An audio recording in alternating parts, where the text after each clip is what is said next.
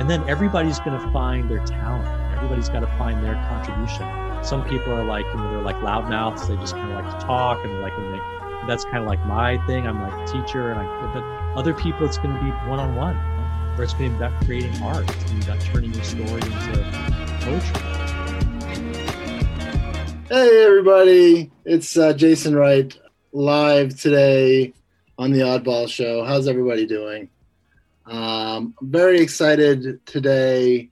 Um, I'm extremely excited. I have a guest on uh, that I've I truly admire. Uh, someone uh, that uh, I've all I, I look up to in in, uh, in the mental health community and and uh, a lot. It's just someone that I've always really wanted to talk to.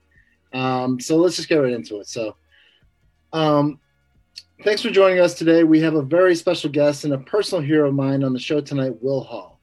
Will Hall is the author of the books Outside Mental Health Voices and Visions of Madness and the incredibly thought provoking and maybe even life changing harm reduction guide to coming off of psychiatric drugs. He is the voice of Madness Radio, which you can read many of his interviews of psychiatric survivors in his book Outside Mental Health, as well as his frequent contributions as a columnist at Mad in America, a driving force behind the Hearing Voices Network, the Mad Pride Movement, Psychiatric Survivors Movement, as well as co founder of the Freedom Center an advocate's advocate and a respected and revered voice in the mental health community, Will Hall.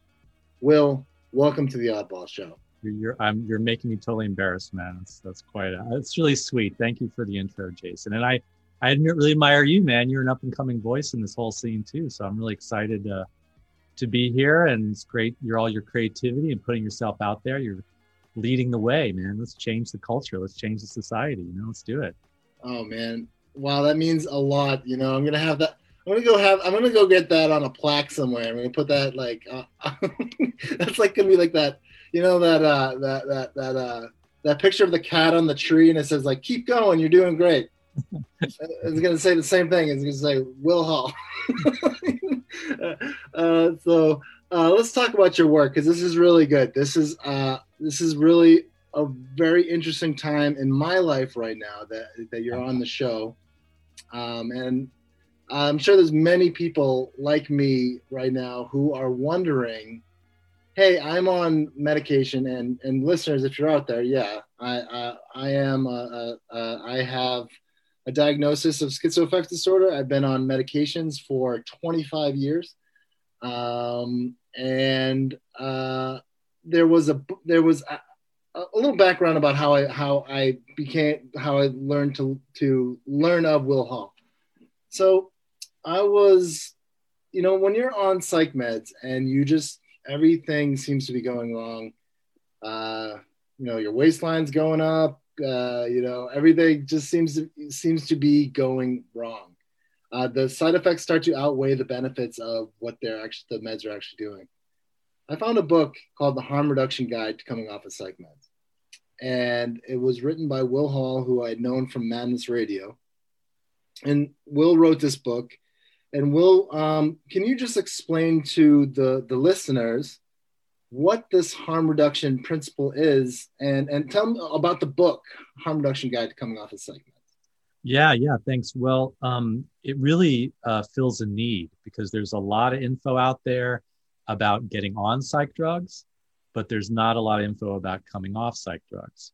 And what we saw was the, because uh, I, I come out of the movement, a lot of support groups, a lot of activist groups, a lot of advocacy meetings. And what we saw was that there was a lot of judgment.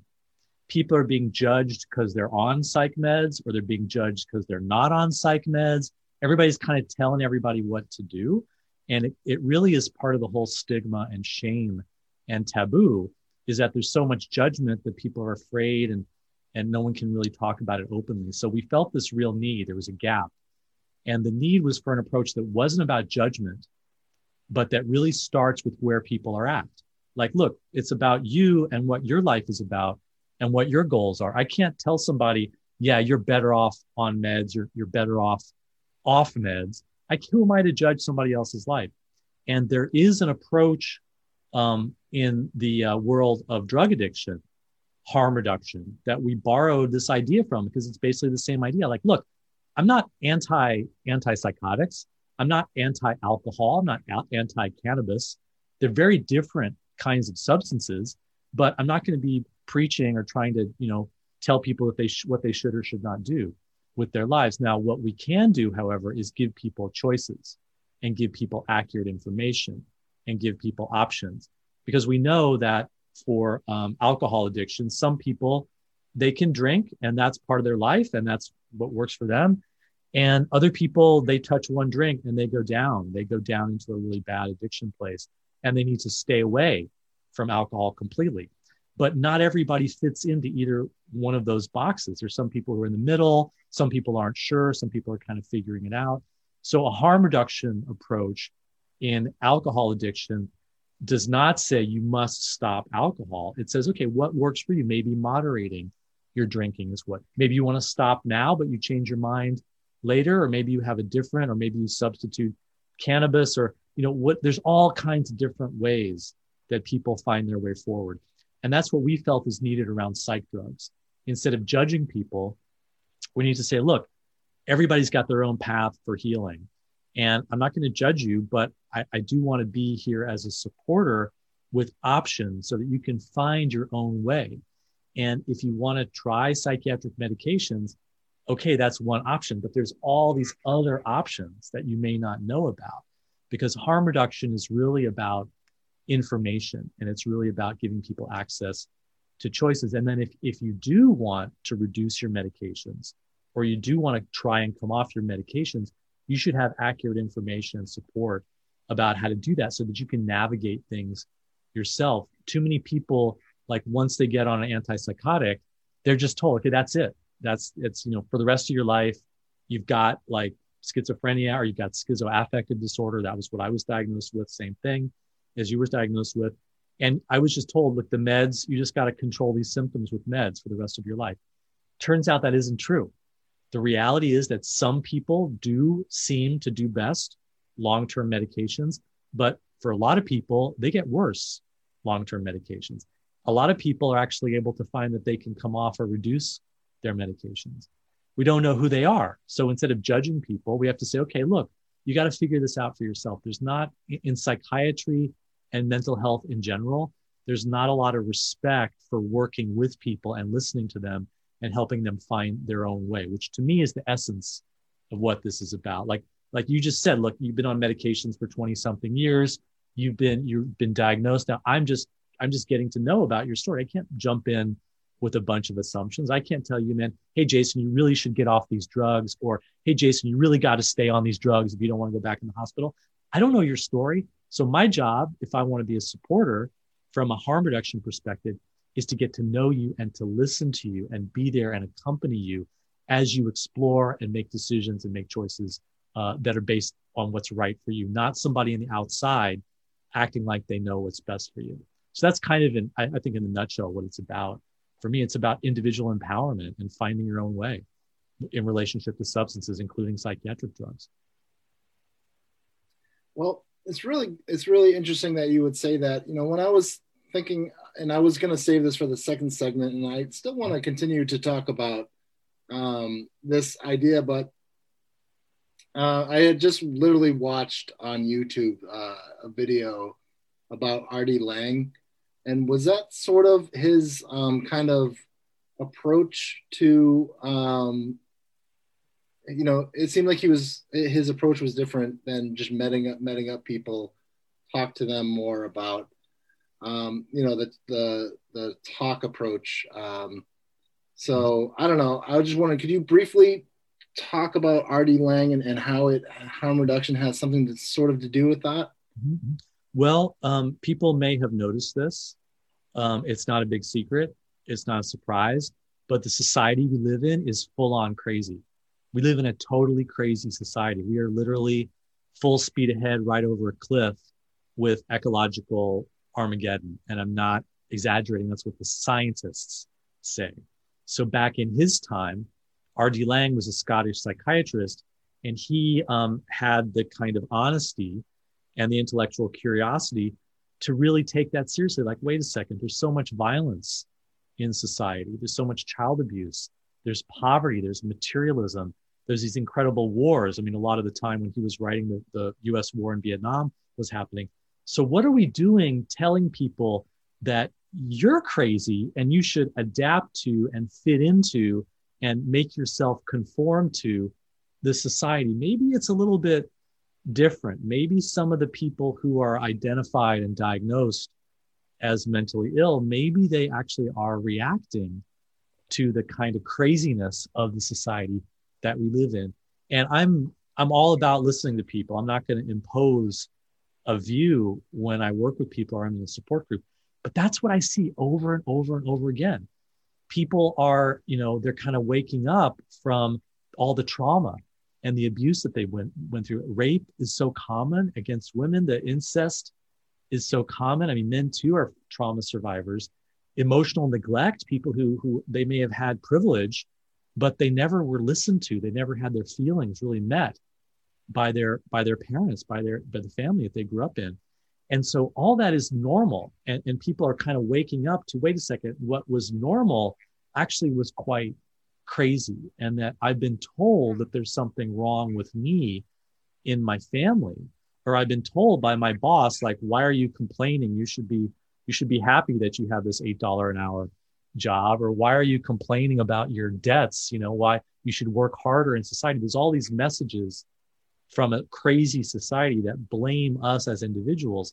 And so what I see is that when people start to wake up and they start to understand, they turn that around. They say, wait a second, you know, maybe I'm just having normal reactions to an abnormal society. And that's basically what R.D. Laing saw.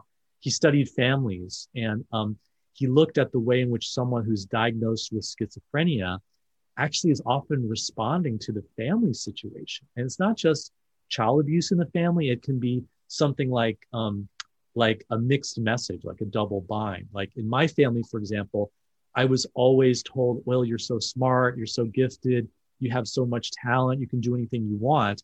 But at the same time, I was getting this other message, which is that we're not listening to you.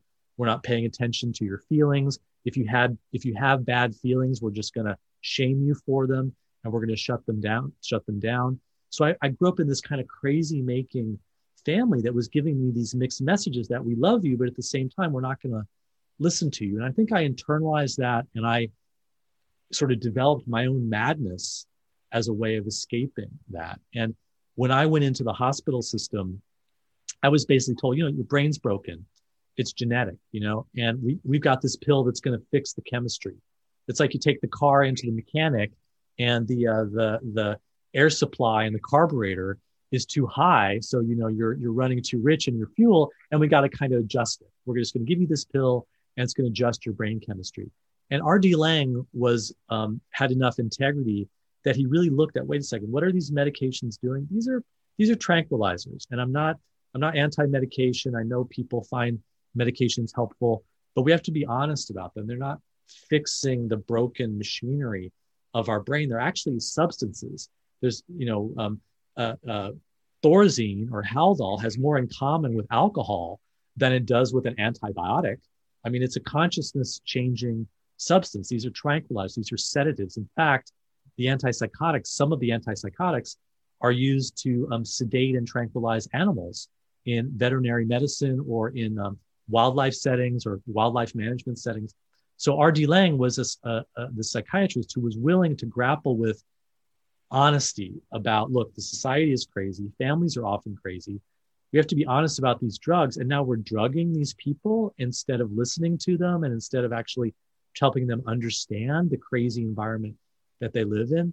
And so Laing really was outspoken about this. He started to, to challenge the prevailing kind of wisdom of his time. And he said, look, we have to actually realize that when someone is having delusions or they're having hallucinations or they're having like auditory hallucinations or voices or something, actually, if we listen deeply enough and we understand their history and their story and where they come from, especially their family, it can start to make sense. And Laing was very outspoken about this in the 60s and early 70s when a lot of people were, were, were wondering whether the society had gone crazy. You have the threat of nuclear war, you have um, the US war in Vietnam, you have all the racism that wasn't being dealt with. And you also had the women's movement saying, hey, you know, no one's dealing with rape or child abuse or incest. And so he was really part of a voice that was coming forward saying, look, we need to start to question that maybe society is mad and that we need to grapple with that, not by fixing the individual, but by thinking about social change. And Laing had the he had the prescience to be aware that unless we make really big changes, that we are going to go off the cliff. We're either going to destroy ourselves with nuclear warfare, or we're going to poison ourselves to death, or we're going to completely dismantle the climate and habitat and basically destroy ourselves ecologically. And he put these things together. He said that we need a we need a revolution within ourselves to be more honest and to grapple with the crazy society that we live in. But we also need changes in the society. And, and I see this over and over again, Jason. I mean, I, I see that people, you know, in the support groups, individuals, people are facing poverty. You know, they're pace, pace, facing the fact that they don't have a, a place to just go and hang out. They don't, there's no spare room at their brother's place. There's no like you know, extra money. There's no savings that they can take a break from their job. Everyone is being ground down by this kind of hyper capitalist individual exploitation that, that is going on. And so to blame yourself in that kind of society, I, I think is a, is a serious mistake. And we need to start to have conversations and create a discourse and a, and a discussion where we're starting to point to social change that's needed. And I think that's fundamentally what R.D. Laing was about. And he did a lot of really interesting work. He did he did work later on in his career where he was supporting the women's movement that was validating the experience of childbirth. Because you have to remember in the 60s and earlier, like women were just, if you were giving birth, you were just treated like you were sick. You're like, the doctor has all the control, the doctor makes all the decisions. There were no midwives. There was no decision making about natural childbirth or having a birth at home. And so Laing was critical of the medical establishment around childbirth in exactly the same way that he was critical of the psychiatric establishment that, that may basically maybe some of these things are more natural responses but we've turned them into illnesses. We've turned them into diseases. We've turned them into disorder to kind of fit people into a society where actually we maybe need to turn that around. We need to make society fit into what human needs are and what what individual needs are. So so Laing has been a big inspiration for me. He's kind of fallen out of favor. He's seen as anti um, psychiatry and anti-drugs. He really wasn't. His view was much more uh, nuanced and complex than that. But basically, he believed in creating sanctuaries, and I believe in creating a place for people to go. If you're freaking out, if you're losing your mind, if you need to be safe, if you need to have a place that you can scream and yell and bang on the floor and you know and make crayon drawings and just sort of be you should have the space to do that the psychiatric hospital isn't isn't that place. That's a place where if you raise your voice, they're going to raise your meds. And I got I, I got into an argument with a nurse. I was in an isolation room. You know, it was very traumatizing for me to be in an isolation. They decided I was suicidal, and instead of just sitting with me and talking with me and trying to understand where these feelings came from, they just oh, we're locking you up. We're going to put you in restraints and put you in, in in a van and then take you to the ER. Well, I tell you that those restraints that they put me in, that was traumatizing that was traumatizing. So the mental health system is really crazy. And in some ways it has improved. I'm, I'm not going to not, you know, deny that, but in some ways it's, it's worse than it was in R.D. Laing's time. But he was one of the kind of the earliest, um, well, not the earliest, earliest, but he, he was one of the strongest and most popular um, voices for changing the system. And he had a really lasting effect. He was very influential for the patients movement. A lot of patients, a lot of women in the women's movement um, really felt validated by him because he was people knew that there was something wrong in these families. Like you know there's something there's an abusive father and mom is really oppressed and no one's talking about their feelings. Everyone's just about performance and you know making it in society. And he, Laing helped articulate that yeah there is something wrong in society and there is there is social change that, that's needed not just trying to change individuals or fix individual brains um, so can I ask you a question? So you talked earlier um, about, uh, you know, well, you, you talked about two experiences and um, you talked about uh, being in a psych ward versus being in a place where you can go um, crazy and draw on the walls and scream and, and shout and everything like that. I would much rather be in a place where I could do that, especially if I was coming off of psych meds. And and I feel like in a hospital, I don't know if there's even hospitals that let you do that, go off of psych meds. I know that, um, and I don't know exactly where it was. It was, it was, I think it was in, um, it was probably in Amsterdam. Everything is in Amsterdam. Uh, that's happening revolutionary in the world, but it was, um, it was a hospital that like was like, hey, you're coming off psych meds. This is the place to do it, and we're gonna. We, we know you're coming off psych meds. This Norway. is it. This is it's actually, it. It's actually been there's a program in Norway where they're providing creating some alternative spaces and Norway, yes. Yeah, Norway. There are there are big changes. The patients movement has has been pushing for decades, and we're starting to make some headway. But for me, I mean, I'm an abolitionist. I don't think we should have a mental health system. I don't think we should have mental hospitals. I think it's just antiquated. We should have places for people to go, but why go to a hospital? If you want to hang out and have a retreat and be supported to talk about your feelings, do you want to go to a hospital? I mean, hospitals where they put the sick people and they deal with, you know, cardiac arrests and infections, and everybody's crammed in together. And so um, we need spaces um, that are alternative, uh, nurturing spaces, but we need it in the community. And that to me it says, what's going on in the community? Folks may have noticed, but there's not a lot going on. In, I mean, first, first of all, we're all in we're all in pandemic mode right now. But where are the community centers? Where is the space? Where's the time? Everybody's working two jobs, 60 hours a week. Where do we even have community? Community is such a, a completely misused word, like 10 people on the on Facebook is a community. No, no, it's not. It's community is people having time. You're seeing each other face to face. So if we really want to deal with emotional distress, I don't I don't even want to say mental health anymore. We really want to deal with anxiety and panic and terror and trauma and people freaking out and having visions. And we have to have strong, healthy communities. And if we're going to have strong, healthy communities, guess what? You can't do it under ruthless capitalism. Just not going to work. So if you are interested in mental health advocacy, get into get involved with political change. Get involved with making big changes in our economy and our society and our democracy, because that's how we're going to take care of people. Good example is, is, is suicide. I mean, it's a terrible example, but basically whenever unemployment goes up, whenever there's an economic crisis, the suicide rate goes up. Of course it does, because people's livelihoods are at stake. So guess what? If you want to have the suicide rate go down, you have to have things like guaranteed employment, guaranteed income, universal basic income, ba- housing as a human right.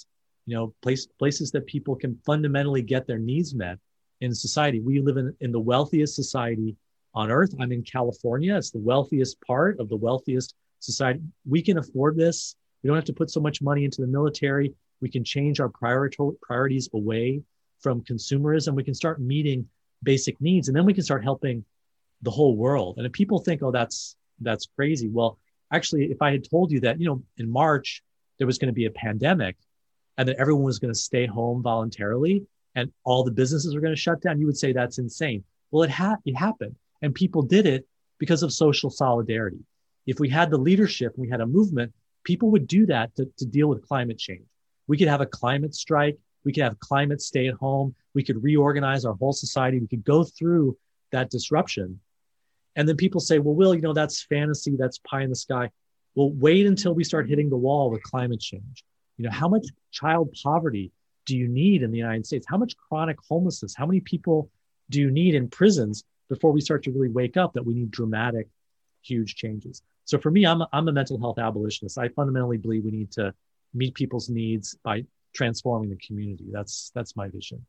So you're saying that the a healthier community, um, where a government takes well, or just where people are treated more with respect, are mm-hmm. given fair treatment and better jobs, and uh, basically treated justly by their government and just in general by human society will probably would in effect cause uh, a positive change in the world. Oh, dramatically.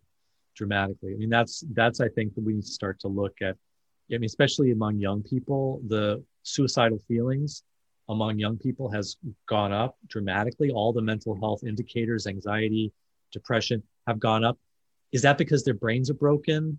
Is that because they're what they're on facebook too much? No that's because they're growing up in a very terrifying society where they're looking at their adulthood and their old age being literally in what the scientists say could be the collapse of civilization. If that doesn't make you panic, then there's something wrong with not panicking. Right, right. So I think that we're right at the beginning of this, but people are starting to make the connections that mental health is not about pills and doctors.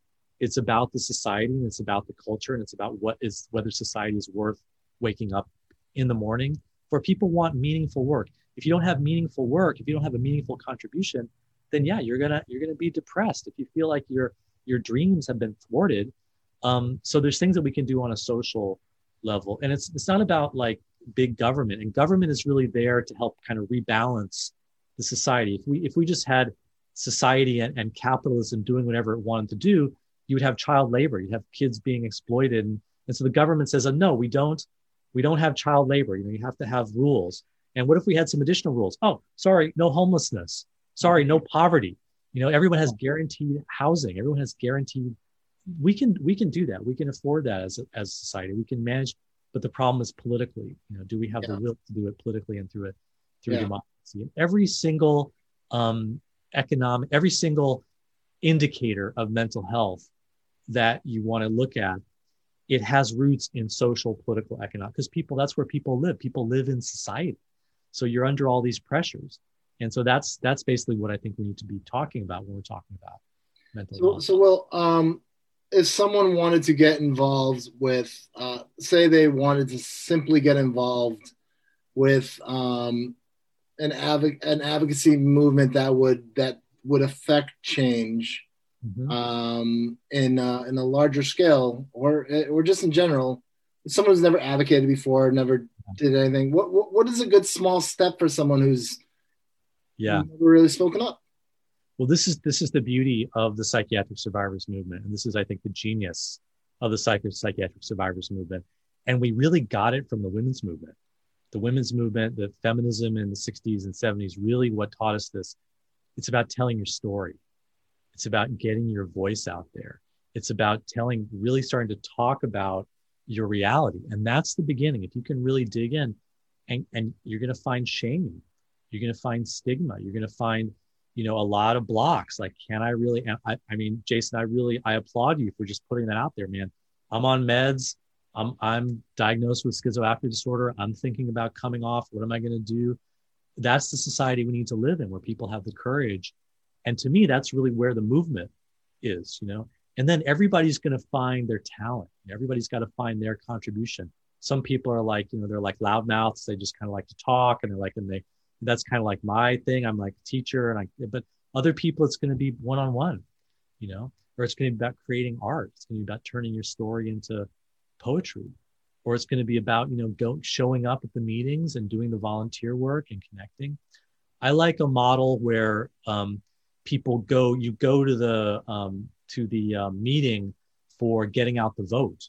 You, you're trying to get this candidate or that candidate. You're trying to get Bernie Sanders. I was a big Bernie Sanders supporter. And you go to the meeting and everybody goes around and you raise your hand. You say, yeah, my name is, my name is Jason. My name is Will. I'm here. I'm diagnosed. And then you come out and then all these people are like, wow, they've never heard that before. And then someone comes to you in the break and they're like, hey, you know, I'm diagnosed too, but I would be too afraid. That's the movement. Yeah. That's the social movement. That's what, that's the really the heart of it. Um, and then it just goes from there. You know, it goes from there. Hey there, all you mammals and Martians. This is Prof from The Oddball Show. If you've been tuning into our preposterous podcast and like what you've been hearing, why not pop over to iTunes and leave us a review? iTunes not your thing? Well, then come on over and follow us on Spotify, Stitcher, Google Play Music, and Buzzsprout. Learn more about who we are at oddballmagazine.com and jplineproductions.com. Link up with us on Twitter, Facebook, and Instagram Send us a tasteful yet inspiring postcard, or just give us a holler in your nearest CB radio, good buddy. On behalf of Jason Wright and myself, thanks for listening to The Oddball Show, and stay tuned. Well, that, that makes me feel good. Now, I, I'm looking at two people in, in this Zoom call. I'm looking at me, who's been on meds for 25 years, who looks like a ghost. I'm like looking at myself like, oh my God. And look at Will. He's all 10. Everything's been off meds for like 15 years. And I'm looking at myself and I'm like, oh my God, I look half dead. And like Will over here is, like brimming with life and talking about how great everything is. And I'm thinking like, oh my God, like I gotta get I gotta get like Will Hall. Oh, man. do not do that because I'm uh there's a lot more go- there's a lot more behind the scenes when it comes to Will Hall. I, I deal with a lot of shit, man. I deal with I deal with suicidal feelings. I have my demonic voices. I have a lot of stuff going on. Well, I just your story front, is, I front mean, really well. I front really well. Okay. So well, don't you idealize really well. But your story, I mean, going back in, I mean, what I'm saying is, I mean, they're they're seeing us on Facebook. They'll hear us on the podcast. Yeah. But if you don't know Will, Will's been uh, Will. The reason why I'm saying this is because I'm currently on medications, and I've been on medications for a long time, and it's deteriorating my body. I could tell it. Uh, and and uh, Will was willful enough to get off of meds so long ago and, and created um, you know this huge edu- educating movement about harm reduction um, and i just I, that's why i it's it's so cool and it's it's it's cool but it's sad at the same time because it's like and I'll, I'll just be honest with you it's it's cool because you did it and it's sad because i don't think i could do it Wow. Well, okay. So that there's a lot, there's a lot in there, but let me just say to you, man, um, to me, what recovery and health is about, it's about creativity. It's about making a contribution. And so, yeah, different people have health problems and, but the fact that you are putting yourself out there and creating this podcast and doing the magazine and doing what you do, to me, that also is a role model. That also is showing the way forward because that's what I want everybody to do whether they're on meds, whether they're on, not on meds, it's, it's their choice. So with what you said, I mean, you said a couple things that were really important. One, you said you notice that your body's deteriorating. And you also said you start to feel like the, the negatives outweigh the risks. And that's probably one of the first things that we have to do with a harm reduction approach to medications. We have to be honest that these drugs are toxic and they have serious side effects. And I'm not just talking about dry, dry mouth and the occasional headache or nausea. I'm talking about you can lose memory capacity. You can you can lose your ability to read. You can use your sexual response. You can get serious um, heart condition. You can get diabetes. You can have brain injury and brain damage, tardive dyskinesia. So that isn't told when when you're put on meds, especially if you have an experience like psychosis or schizophrenia or schizoaffective. The way that they see it is like, oh wow, man, what you're going through is so terrible that we can basically give you anything and it's going to be better. But it's not true. It's a trade off. And so I can't decide for you, like, what is the level of trade off, but I can tell you that um, you can start exploring it. And one of the often things that I'm, I'm telling people is look, if you got a doctor or a psych nurse or psychiatrist who wants to help you, great, work with them, but don't let that stop you or slow you down because a lot of those professionals, it's all about covering themselves and their own fears and their, oh my God, if Jason goes in the hospital, it's going to be on me. And no, you're, you're an adult, you make your own decisions. And, but a lot of, a lot of professionals don't take that perspective. So don't let the professionals slow you down or stop you. Many people take initiative themselves. Many people say, look, I got a plan. My partner's on my side. My family's on my side. My friends are on my side and then you go into the doctor and you say look this is what i want to do and you don't take no for an answer and one of the things that i encourage people to do is is really think long and hard about um, your impulse to just throw the meds away because i get that impulse and i understand it and i'm not going to tell you that it doesn't work because some, some people do just throw the meds away and they've got terrible side effects and they're just like i'm done and they throw them away but especially when you've been on the drugs long term, you're talking 20 years, mm-hmm. brain changes. It's like imagining being on super powerful coffee every day for 20 years or being being on uh, alcohol. People you get if you're on serious alcohol addiction, you cannot just throw the alcohol away. You know, you have to think about the withdrawal effects of it. And sometimes the withdrawal effects, especially on like the benzodiazepines, can be life threatening. So one of the biggest um, withdrawal effects from the antipsychotics is that they can cause psychosis.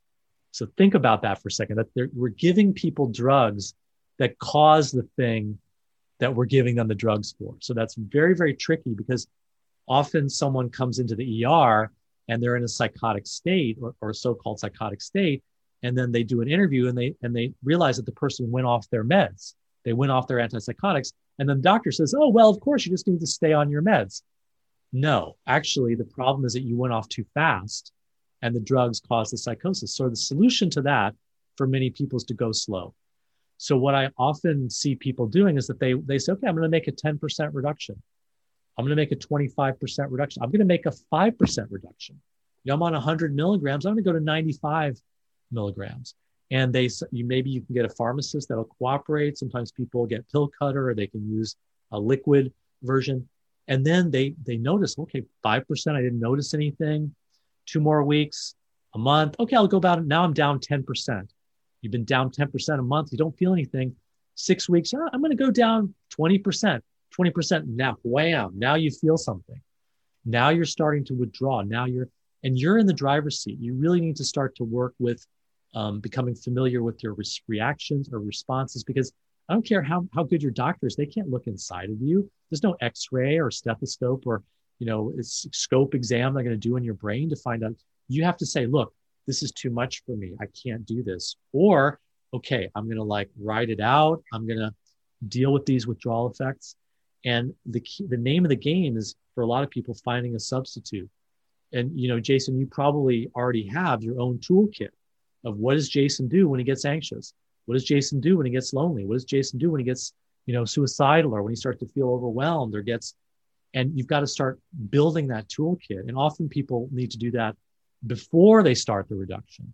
And part of the toolkit is also having support if your wife is against you coming off, if your parents are against you coming off, if your neighbor is against you coming off, if your doctor is against you coming off, if all of your friends are against you coming off, it's probably going to be harder to come off. But if mm-hmm. you do the work to get them on board and you say, look, I've got a plan, I've got a plan B. If I start to get anxious, I'm not just going to ring up the doctor. I'm going to start to deal with some tools for dealing with my anxiety, like talking about my feelings, or you know yelling in the car. I do a lot of yelling and screaming in my car. Um, going into nature, exercise is a good. Having connection with other people, having a loving relationship, having some contribution that you can make in the world. All these are ways of dealing with anxiety that don't involve medications. Do you get taught them in hospitals? No. Does your mm-hmm. doctor teach you? No. But you may need to develop those as an alternative and then just slowly, slowly, slowly start to introduce more of those alternatives and less of the medication. And what people find is that they, their emotions start to come back. You may think of yourself as a super chill, under control person, but you start reducing your meds, you realize you got a lot of anger. And then you realize, wow, I got a lot of good reason to be angry. Part of which I've been on these meds for 10, 15, 20 years and no one told me, you know. And now you got to deal with your rage. Now you got to deal with your anger and you got to deal with your grief and you got to deal with your loneliness and you got to deal with your sense of loss. I mean, I was I was on disability for 15 years, Jason. I, I was that took a lot out of me. You know, it really held me back with my school, with my career, with my life. I was under this like I'm a mental patient. Something's wrong with me. I just need to be collecting a disability check. And I'm grateful for that check. And I support the disability system. And I'm glad that there was housing subsidy for me because I needed that space and that time, but not 15 years, man. I maybe needed it for four years, maybe three years, and I needed some kind of alternative, some kind of bridge. I didn't get any of that.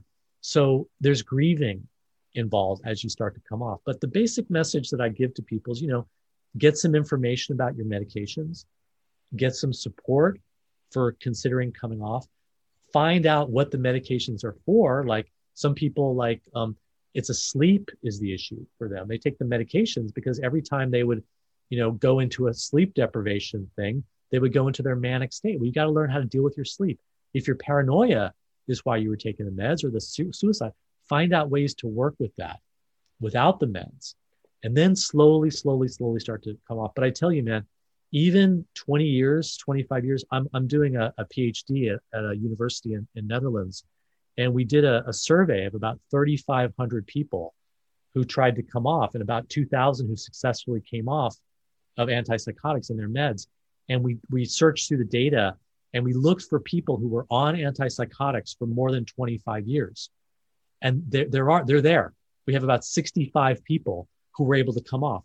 I've met people who were able to come off after 25 years on antipsychotics. I, I bet some of the people who are listening to this know people or themselves or someone in their community has come off. And if, if you have come off, sometimes you just go hide. You don't want to be involved with mental health. You don't tell the story. Yeah, I was on antipsychotics for 25 years because everyone's going to be afraid of you. It's because there's so much stigma. But there are people out there.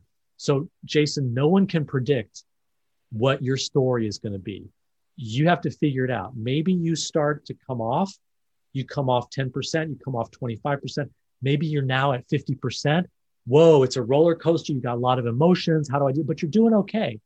And then you decide, you know, I want to just stay at 50%. That's my goal. I'm not going to go off completely. That's the harm reduction approach. We don't judge people. We don't, maybe you go for it. Maybe you're able to get off completely.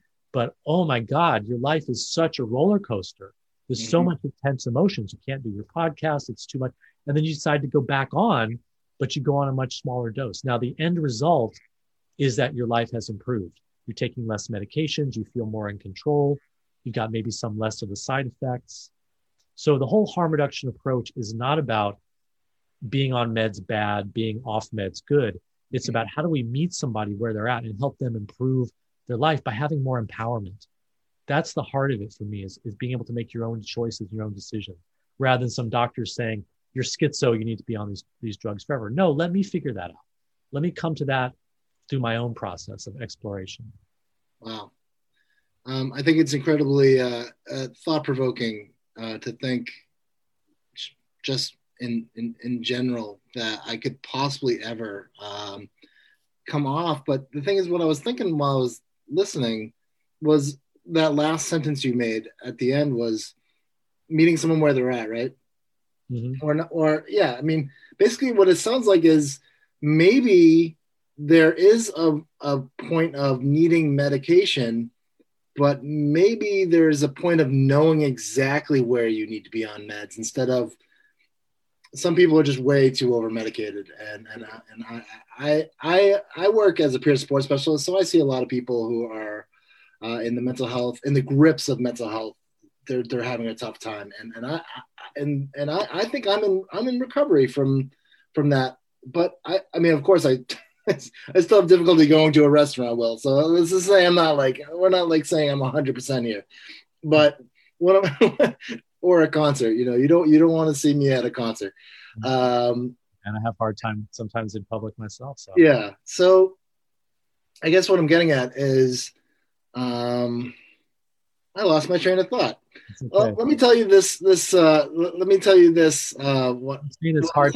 You're saying it's hard to imagine yourself coming off meds. It's hard to imagine because, well, two reasons why. One, I, I'm sure there's going to be a part of coming off meds that is just like totally terrible, like just just a total terrible moment. I, I know that if I miss a med for like a day, um, or even for an hour, uh, you, know, like if my if my if my supposed yeah. to take my Vistaril at five thirty and I take it at seven o'clock Wow. You know, you know what I mean? So yeah, yeah there's a dependence that comes because if you yeah. get you get hooked on a on an addictive drug and you don't take it, you don't have that caffeine in the morning. Yeah, you get the withdrawal. It's the same principle.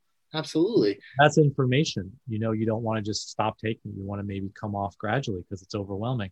But yeah, it's not. I mean, a lot of people. There are people that are like it's easier. yeah.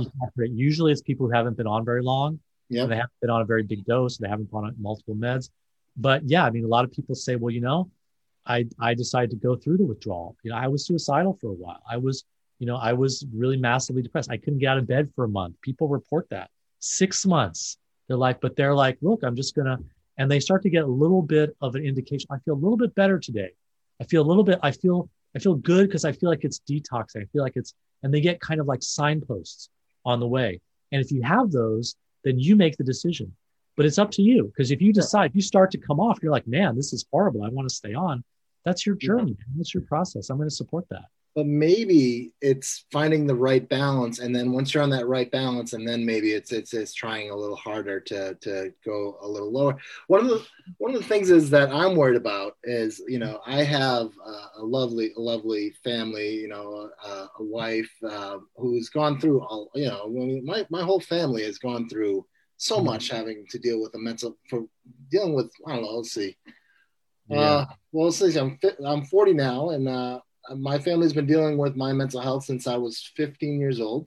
So there's been multiple hospitalizations and stuff like that, and shit hasn't always been gravy for for real. Yeah, yeah. yeah. Um, so you know, God bless my my wife for for you know being with me. She's she's an incredible uh, support, but at the same time, I yeah. don't want to uh, be like completely terrible around someone when I'm coming off a of meds. So how do you um how, how does the family deal with something like this? How does the family deal with um someone yeah. knowing someone's willingly going through I mean, hey, they're going through hell coming off these meds. Yeah. Well, I mean, I would I would say let's all talk. Let's get together and talk. You know, you need you and me, and if I was doing counseling with you all or peer support, I would say invite your your wife in. Let's talk about it. What are her fears? Because the reality is that again, it's like it's not an individual thing. Mental health crises happen to communities. It's like a it's like an explosion, and the blast waves go out. The people who are close, the family members, people at coworkers, friends, all of us get affected. And when someone is in a hospital, that that can be traumatic. You know, so so medication isn't just it doesn't just help the person who's taking the meds. It helps the the people around that person to feel safer. Like, oh, they're safe. They're taking their meds. And so having those deep conversations and and, and getting everybody on the same page because one of the things that's hardest is when there's a power struggle. Like the son wants to come off but mom and dad don't want them to come off. And then it, you really it's not about meds it's about power and are you going to listen to me and are we equals here? So you want to kind of really bring everybody in who who can't i mean ultimately it's your body and your consciousness and your choice. So i totally respect that. But if you're concerned about the impact that it's going to have then i would say let's talk because your wife might say well you know i'm willing to sacrifice a little bit but i'm not willing to sacrifice this much like i really need you to be there for childcare. And then you would say, like, well, what if I need to take two weeks off? And then she would say, that's okay. And then you would say, well, what if I need to take a month off? She's like, oh, a month's too long, you know? And then you go from there. And then you know going in, like, look, I'm going to tough it out. I'm going to show up there, show up for my family. I'm going to show up for my children. But if I need to take two weeks off, I've got that in my back pocket and then I can lean on that. But then if I start to feel like that's not enough, you know, maybe I need to increase my meds again. Mm. Yeah. So conversations like that, but everybody's got their own process. I mean, some people it's about family. Some people it's just it's just flat out economics. Like they just cannot afford to come off to take time off of work because they're going to yeah. go down. They're going to live in their car. So yeah, keep taking those drugs, man. If that's what helps you get the paycheck to stay right off the streets, then yeah, let's work. Let's figure out some other ways to help you improve your life and improve your health. And then the meds maybe is is step four. You got these other steps before that, you know. So that's again harm reduction approach. Yeah, harm reduction, right? Now, say you're on an uh, an antipsychotic, uh, a, a, mood stabilizer, and like an anti-anxiety yeah. and like a side effect med. I'm just saying. I'm not saying it's me. First of all, it's terrible. It's like say a, you're on all you're you're like you're on a med med for your mood. You're on one for your voices. You're on a med for whatever, uh, whatever you're on for. Would it does it make sense to just take one down and then keep the other ones, or is it does it make sense to take them all like down like at the same time? Good, good question. Good question. There's people right now saying, well, you know, I, I, I, my drinking of alcohol is out of control my smoking of weed is out of control and I keep uh, getting high on coke every weekend. Which one should I cut out first? You know, I mean, it's like, who knows? I mean, can you really decide which is going to be? I mean, in a situation like that, my first reaction is like, wow, these are completely quack doctors that are thinking that this drug targets the voices, this drug drug targets the anxiety. It's they're just it's like they they you come to the doctor and you're asking for a tool and they're looking at their toolbox and they're thinking, yeah, I got a lot of tools. Hammer, hammer, hammer, hammer, hammer.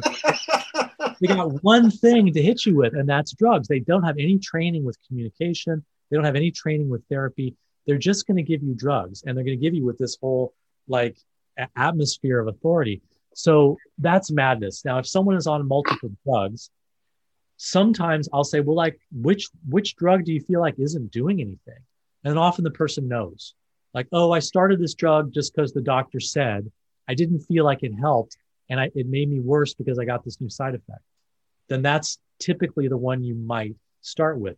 But this is, I mean, the research, and some because I'm starting to study this in my PhD program, the research also doesn't know.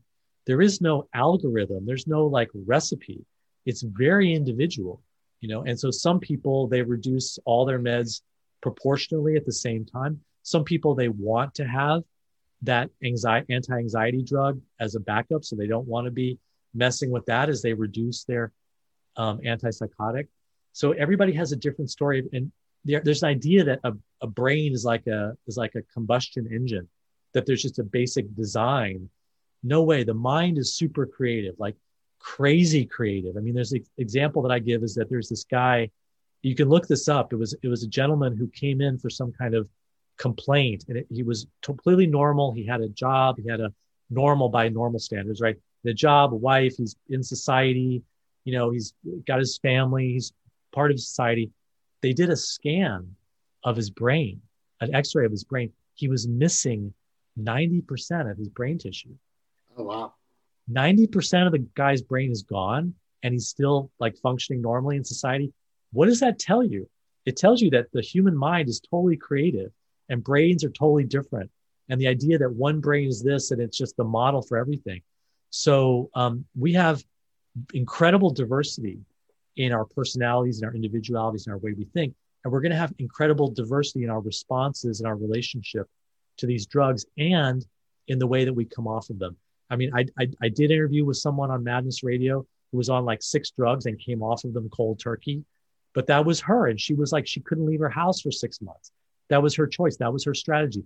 Other people, like they come off one drug and they come slowly off of these others. And again, it's like what I can do and what we can do as a community is that we can be together. We can help the person not be alone with this process. We can respect them and not judge them and try and stay close and help them make the best decision that, that they can. That's great. That's great. I, um, I feel like now is a good time to t- take a break. I feel like we've been talking now for a while. I don't remember. I, I pretty much lost track. Well, uh, the, the, the this conversation has been so impactful um, that I just totally lost track of how long we've been talking for. Um, I think we pretty much covered everything about that. The one thing I do want to say before we go into break is just a quick story about how bad psych meds were for me. Um, I, at one point, you know, actually, you know, is it worth saying this story? I don't know. Who? I guess so. Why not? This might help somebody. So I was on a medication called Vraylar. It was a medication that was brand new. Just I, I was told that it would work really well well, some meds work different for other people. So I started hearing voices. I wasn't being able to sleep.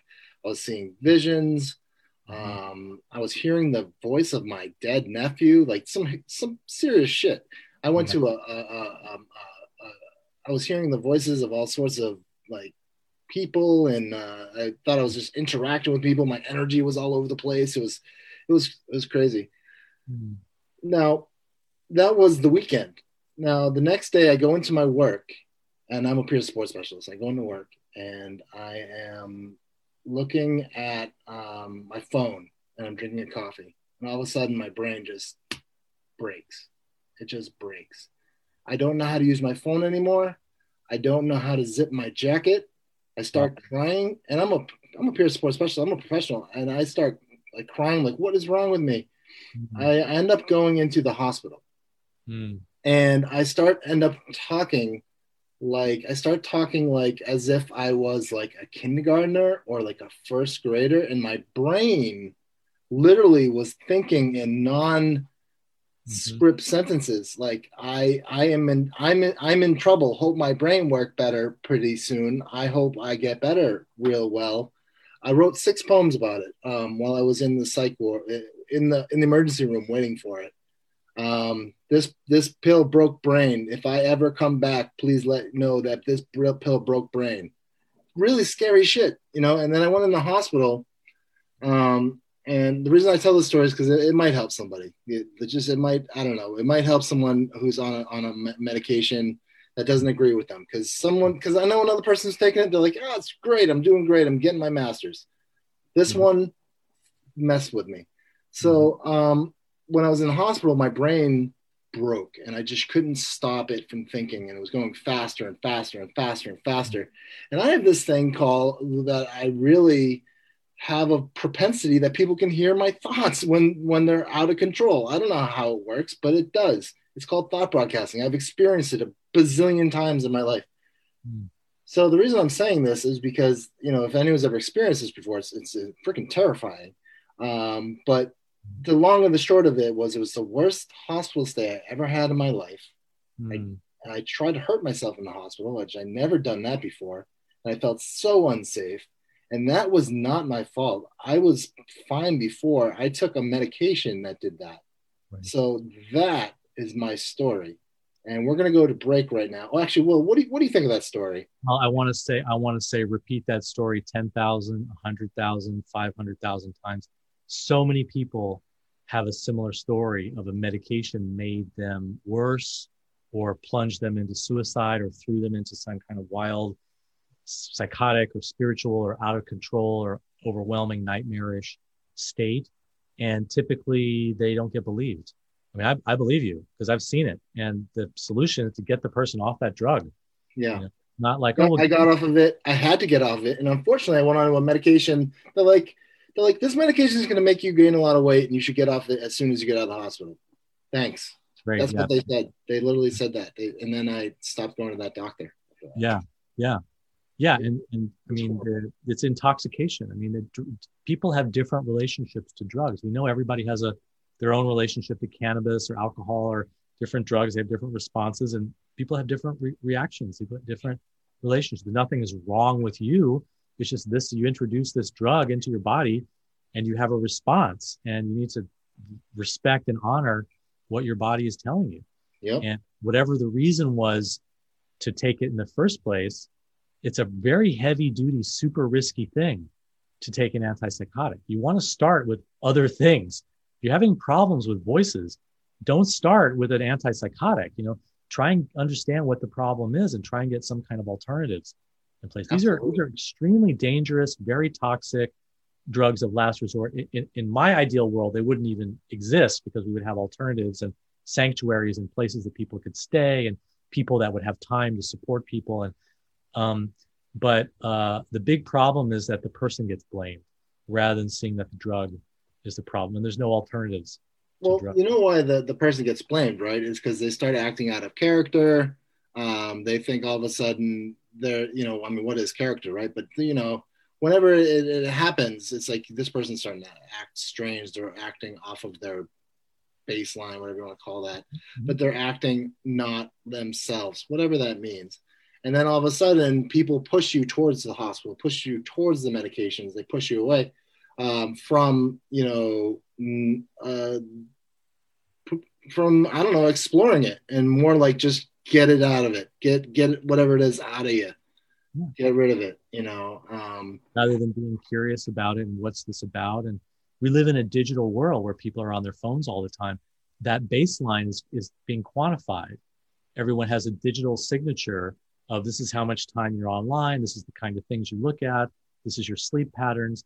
As soon as that goes off that can start to throw a red flag. Oh this person's having a manic episode this person yeah. is depressed this person so we're moving into a the normal baseline is actually going to be technologically surveilled. We're moving into a world where normalcy is actually measured and then enforced in this through through the language of compassion and we want to care for people but actually it's all about control and promoting drugs as the only as the only option for people and um, that's not a world i want to live in that's not the direction i want us to go and i want someone starts to act off of baseline something's going on there's a reason yeah.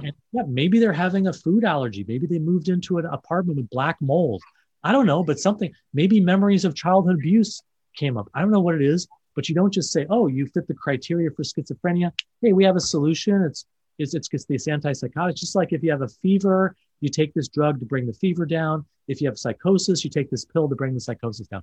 Sorry, that's not how the mind and emotions work. People freak out for reasons, and they're often very, very good reasons if you can get inside their reality with them and start to explore like what what is going on? What why is this person going through this? Um so this is this is a great time to break. Well um i think uh you know while i'm while i'm breaking real quick i just want to i feel like there's i think the second segment we should go into I'm going to tell you about uh, when I first started taking meds, and then we'll go into that segment, and then we'll go into maybe how you started taking meds and what was going on with you at the time. But I want to show everybody who's listening, you got to get this book. It's called The Harm Reduction Guide to Coming Off of Psychiatric Drugs. Um, Will uh, Will Hall, uh, you can get it at Will Hall, um, uh, willhall.com, willhall.net. Yeah, yeah. Both. Will, um, hold on, let me, I'm going to share the, oh, I don't see it. Um, fully free to download. 14. Yeah, it's fully free to download at, at, um, uh, Will Hall's website. You you gotta you gotta check this out. It's fully free. There's another. You can also get uh, not only um, harm reduction guide to coming off of um, psychiatric drugs and withdrawal, which is a, a valuable, uh, invaluable thing to read. It's a free book download. So I mean, the, if you're on meds and you're struggling, at least check check out this book. I mean, it might help you out. Um, and if someone and it's just an interesting way of looking at it that you're not tethered by meds and a lot of people just think that they're just totally um, you know mm-hmm. that it's just that once you're on meds you're on meds and and i think that's uh, uh, so check out uh, willhall.net and you can get his book harm reduction guide to coming off psychiatric drugs um, so now i'm going to take i'm going to shift gears for a second and i'm going to talk about what's going on with oddball magazine so this is what's going on with Oddball Magazine. Let's see. On Friday, we'll start with Friday because this is a Monday. Friday, we had the podcast with uh, artist advocate uh, Lloyd Kaufman, um, who's famous for Toxic Avenger. Um, that's available. That that's available on all of Apple networks, on Buzzsprout, on uh, um, Stitcher Radio, iHeart, iHeartRadio, all those things. Uh, we also had a poem by Barkha Shaw, um, and we had a, a, comic strip from Jeffrey Fallon, The Secrets of Skinny People. And also, um, we had a poem by uh, Lori Rosen with artwork from uh, uh, Paul M. Peterson. And um, on Friday, we had our awesome column, Wise Words with Bruce Wise. On Thursday, we had Janet Cormier's Bamboozled No More on uh, this was a good one. On Thursday, we had feedback with Lizzie Von Teague as well as the Underground Garden uh, of Liza's Isis. You got to check out these these uh, poems. They're all um, they're all our columnists. And then we had a great poem by R.K. Singh, um, and uh, that's pretty much what's going on with us. If you want and you want to um, learn more about us, you can check out oddballmagazine.com and you can also uh, check out our new Oddball Foundation. Um, we are hard at work b- bringing the Oddball Foundation to light. It's advocacy through art, um, helping out, um, helping out, and creating supportive communities through mental health advocacy. Um, and you know, if you would like to donate, you can donate um, at our website, and you can also check out um, the Oddball Foundation, where we have our uh, mission statement, where you can read all about what our mission statement is, why we created the the the uh, Oddball Foundation, and everything that goes on into uh, creating our Oddball Foundation. Uh, a lot of cool stuff, and then also upcoming November 30th, we are going to be doing our free workshop called the Future No Future workshop uh, presented by Oddball Magazine, and that's going to be on Monday. That is free to the public. Just got to buy uh, buy a ticket so you don't Zoom bomb us, and we know you're coming, and you don't Zoom bomb us. So um, that's November 30th. Um, so check out uh, what's going on with Oddball Magazine, and we are back with Will Hall. Will. Yeah, great. Hey, How's it great going? Magazine, great magazine, man. Great initiative. Thank you. Yeah, there's there's it's a there's it's a labor of love. There's a lot of good stuff going on. There's a lot of community, a lot of artists, a lot of uh, poets, advocates, photographers, musicians, comic strip writers. Uh, a lot of people uh, put together the magazine. It, it did come from. Well, actually, this is this is a good segment. So when I was 15 years old, same time when I started Oddball magazine, I um, I was dealing with a couple things. What people would say is childhood trauma. Right, I was bullied a little mm-hmm. bit, um, picked on, sure, um, dealt with this, dealt with that, but what ended up happening was I. What ended up happening to to begin my med journey was my dad had read a book called Driven to Distraction. And he uh-huh. thought, look, this is you. Look, oh my God, this is you. Mm-hmm. Um, yeah. So at the end of the at the end of the uh, the the podcast today, I'm going to read a poem I wrote the day I was Ritalin, and that was mm. the day that everything began. The day that I was given a, a, a medication called like like Ritalin, like a, literally speed to a 15 year old ended up when I, I mean, yeah, I might have, I got it so I could, because my, I thought I had ADHD. I don't know. I didn't know what it was. I was like, ADHD. Sure. Yeah, I have it. They're going to give me this pill to help me study for math class. Yeah. Okay. Yeah. And, and unfortunately that, you know, I mean, at the same time, you know, there's, there's other drugs involved, you know, but the, the the fact is, you know, it all starts with a chemical, and then they say, you know, you don't have a chemical imbalance. Um, and, and I feel like you, I, mean, I feel like you don't have chemical imbalance until you add chemicals in your body. So when you're adding any chemical to your body, right. then now you have a chemical imbalance. Right, right, right. You know, so tell me a little bit about your story about, um, where, you know, where were, where were, okay. So I was 15 when I first started my med journey. Were you around that age when it's when you started as well?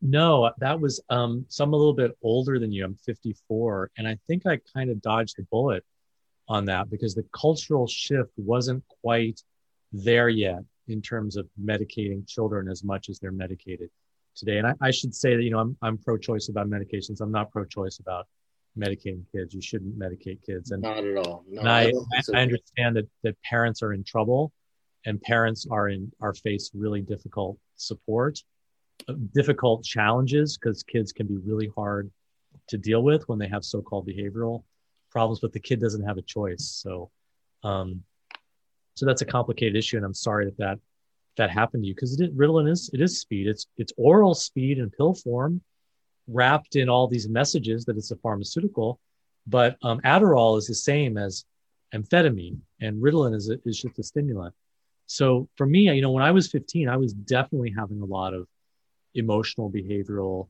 struggles and difficulties. And I, I call it depression.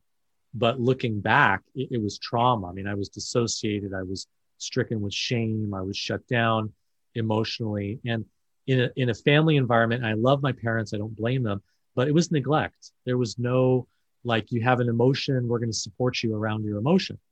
There's no like, oh, you have a deep emotional need. We're going to help you meet your deep emotional need.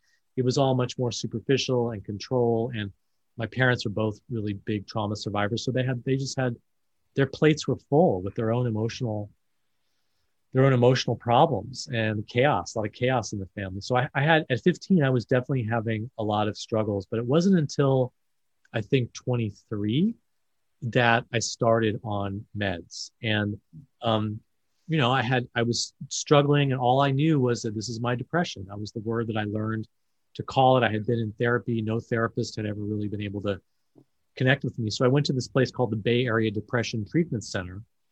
And my therapist gave me a, a referral to a doctor. I went into the doctor and this, the very same meeting with the doctor, he gave me a free sample of Prozac. And I started taking Prozac and Prozac was it was like everything I wanted a drug to be. It was like the the the the best cup of coffee I'd ever had in my life. I mean, I was so happy on Prozac. I was just happy and I was just and I got high on Prozac and I and I got manic. I was having a manic reaction on the Prozac. And at the time, I think this is more known now because if you look in the black box warning and you look on the inserts with it says that a manic reaction is associated with Prozac. And we know that's true of all the antidepressants they can cause mania. They can also cause suicidal feelings. But I didn't know at the time. And so I just I went into outer space, man. I was acting really weird. I lost my big career job, which I was under a lot of pressure. I don't want to put it entirely on the Prozac, but I had this wild delusion that I was just going to like, you know, be fine without a job. And of course, when I left the job, eventually the Prozac started to stop stop working, which they call Prozac poop out, which is like actually it's because of drugs. No drug just keeps working forever. Eventually, it stops drug working because it's a drug. So the Prozac stopped working, but now I don't have a drop. Now I don't have a job, and now I've lost all those professional contacts, and I've lost some of my friends. So now I have this whole layer of shame, plus poverty, and I just started to spiral down. I mean, that was how I went in. That's how I went into the system you know? And so um, i wasn't given any kind of protection. There was no like hey take this drug but watch out. We're going to monitor your monitor you carefully. You know I, I, thought that i was you know i had a chemical imbalance. I thought that i kind of I, I met the criteria and i thought it was a good thing. I, mean, I was like great i'm going to take this take this drug. They're going to find it they're going to find out. They found out what's wrong with me. They're going to fix it.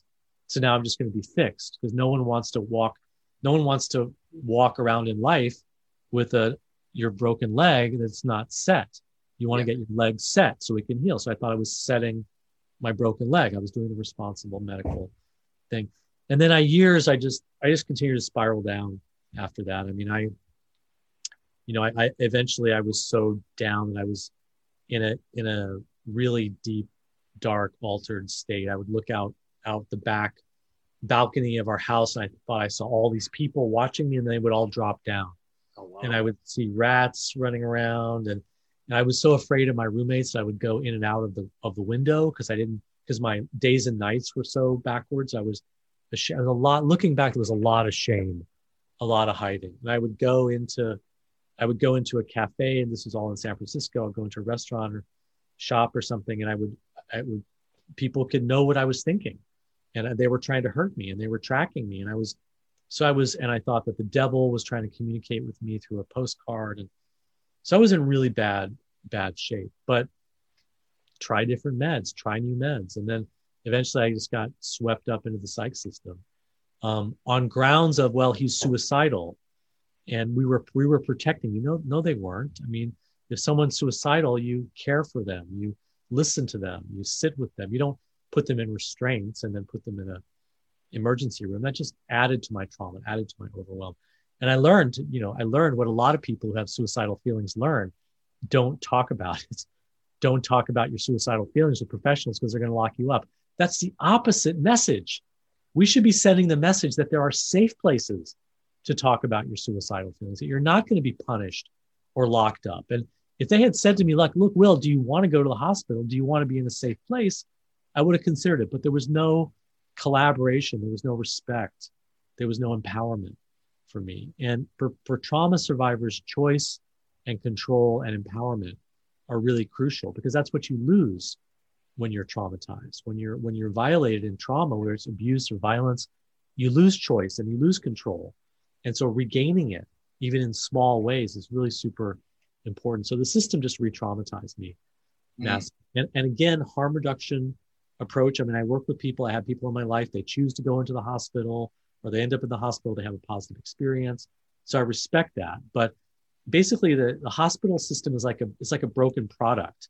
It's like if you if you were selling chainsaws that, you know, nine out of time tens, the chainsaw works perfectly, but one out of 10 times the chain snaps off and slices someone's arm off, you would get that chainsaw off the market 10% risk of major injury is too high, you know? So the risk of hospitalizations traumatizing people is too high. The risk of these drugs is way too high. They're, they're broken products. They're not safe products, even though some people can use them safely. Some people do find benefit from them. We have to start promoting alternatives to these. Yeah.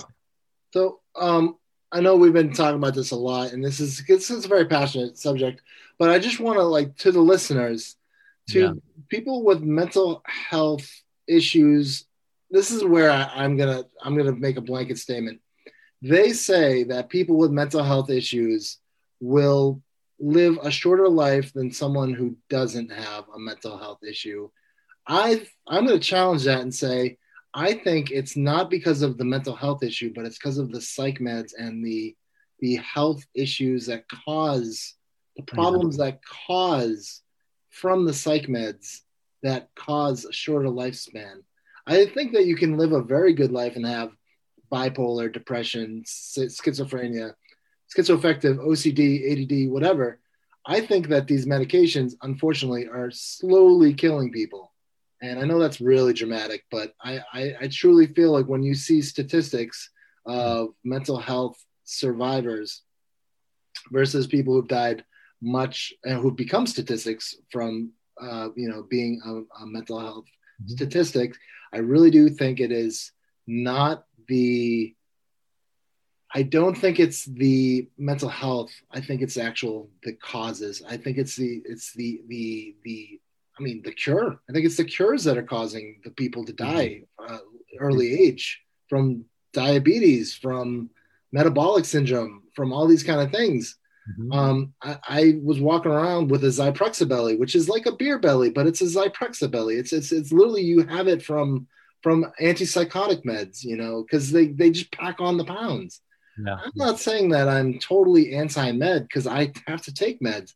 I have to say that I hate medications because I have to take meds. But at the same time, I'm talking to you, Will Hall. I, am talking to. Uh, I'm going to work 40 hours a day. I'm sleeping at night and I'm doing all the right things. Yeah. Possibly because of those meds, possibly because I've learned how to adjust. But what yeah. I'm looking at is that there is there's just um just I don't know if listeners realize that there's a statistic there that say that if you have a mental illness, you might live 20 years less than someone who doesn't.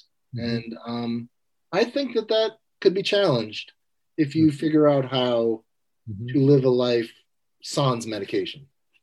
Yeah, I mean, there's a lot. There's a lot of evidence that the the medication is really the driving factor in that lower life expectancy. But there's also suicide. There's other factors, and the one of the ways to think about it um, is is like this. So back, uh, it used to be that being gay or being bisexual was considered a disease, a mental disease.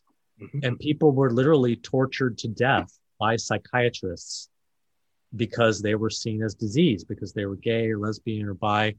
And that was how psychiatry operated up through the 70s, you know, and um, that changed. But before, psychiatrists, they would interview gay people and they would say, look, you know, gay people have a higher rate of suicide. Gay people have a higher rate of depression. Gay people have a higher rate of anxiety. Gay people have a higher rate of, of, of um, of, of addiction. So clearly, obviously, being gay is a mental illness, right? But now we know that actually it wasn't being gay, it wasn't being different that was causing all those emotional distress. We know it was homophobia. It's the society's reaction. So what I see is that a lot of people who get these labels of bipolar or schizophrenia or even depression or OCD or whatever, there's the experience. But then wrapped around the experience is the social reaction to it. People are afraid of the experience. They stigmatize the experience. They run away from the experience. People get isolated. People get driven into a corner.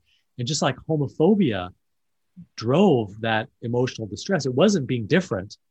You know, that was the reason why people are more suicidal or more prone to addiction.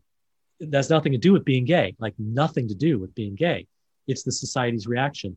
So all these things that we're talking about, let's say someone has a, a, so, a so-called bipolar mania, right?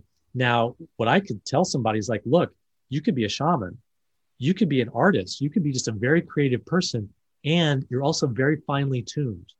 If you're you're a very finely tuned violin, and if you are delicately tuned, you're going to produce incredible sounds. But if you're not, it's going to be screeching, it's going to be horrible. So you got to learn how to tune. And the way you're going to learn how to tune is by dealing with your sleep issues. Now, someone like that might not have any problem at all because they can just live with their creative difference. They're different. Someone who hears voices, another good example. People who hear voices, they get, they think, oh my God, you know, the voices is, is I'm, I'm mentally ill, I'm schizophrenic, I've got to get rid of the voices. Well, maybe being hearing a voice is part of your creativity. Maybe it's part of your spirituality. Do you know that most people who hear voices don't have any problem?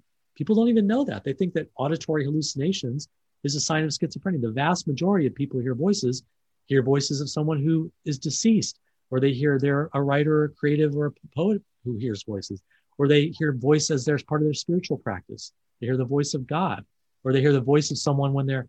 And so, if we tell people you're schizophrenic, you're ill, we need to, you know, keep you medicated and keep a watch on you, it's going to terrify the person. If we tell the person, hey, you're different, gay people are different, you know, not everybody's gay, not everybody hears voices, you're different. Not everybody is susceptible to going into wild manic states when you when you don't get sleep. You're different and it's okay to be different. It's yeah. okay to be different. You're not crazy because you're different. You're just different. And welcome to the mystery of being human. You know, you're not crazy. You're different. You're more sensitive. You're more um, interested in this. You're more focused. I mean, I can remember the days that autistic people, oh my God, you're autistic. No, you're a monster. Let's keep. Now, autism is, we have a big cultural shift around so called autism. First of all, it's a spectrum, it's incredibly diverse. And basically, the autistic community is saying, hey, wake up. I don't have to make eye contact. I don't yeah. have to follow your, your cues. I don't have to be interested in the stupid stuff that you're interested in when you're making small talk. I'm my own reality over here. I don't make contact. I focus on stuff. I get really obsessed with certain kinds of things. I act weird. Get over it. Get used to my difference. That's exactly what the gay community said. We're here. We're not going away. Get used to us. We've been, and guess how much success the gay community has had tremendous success by saying, we're not going away. We're not disease. We're not going to change. This is who we are. We want society to fit for us. We don't want to change to fit into society.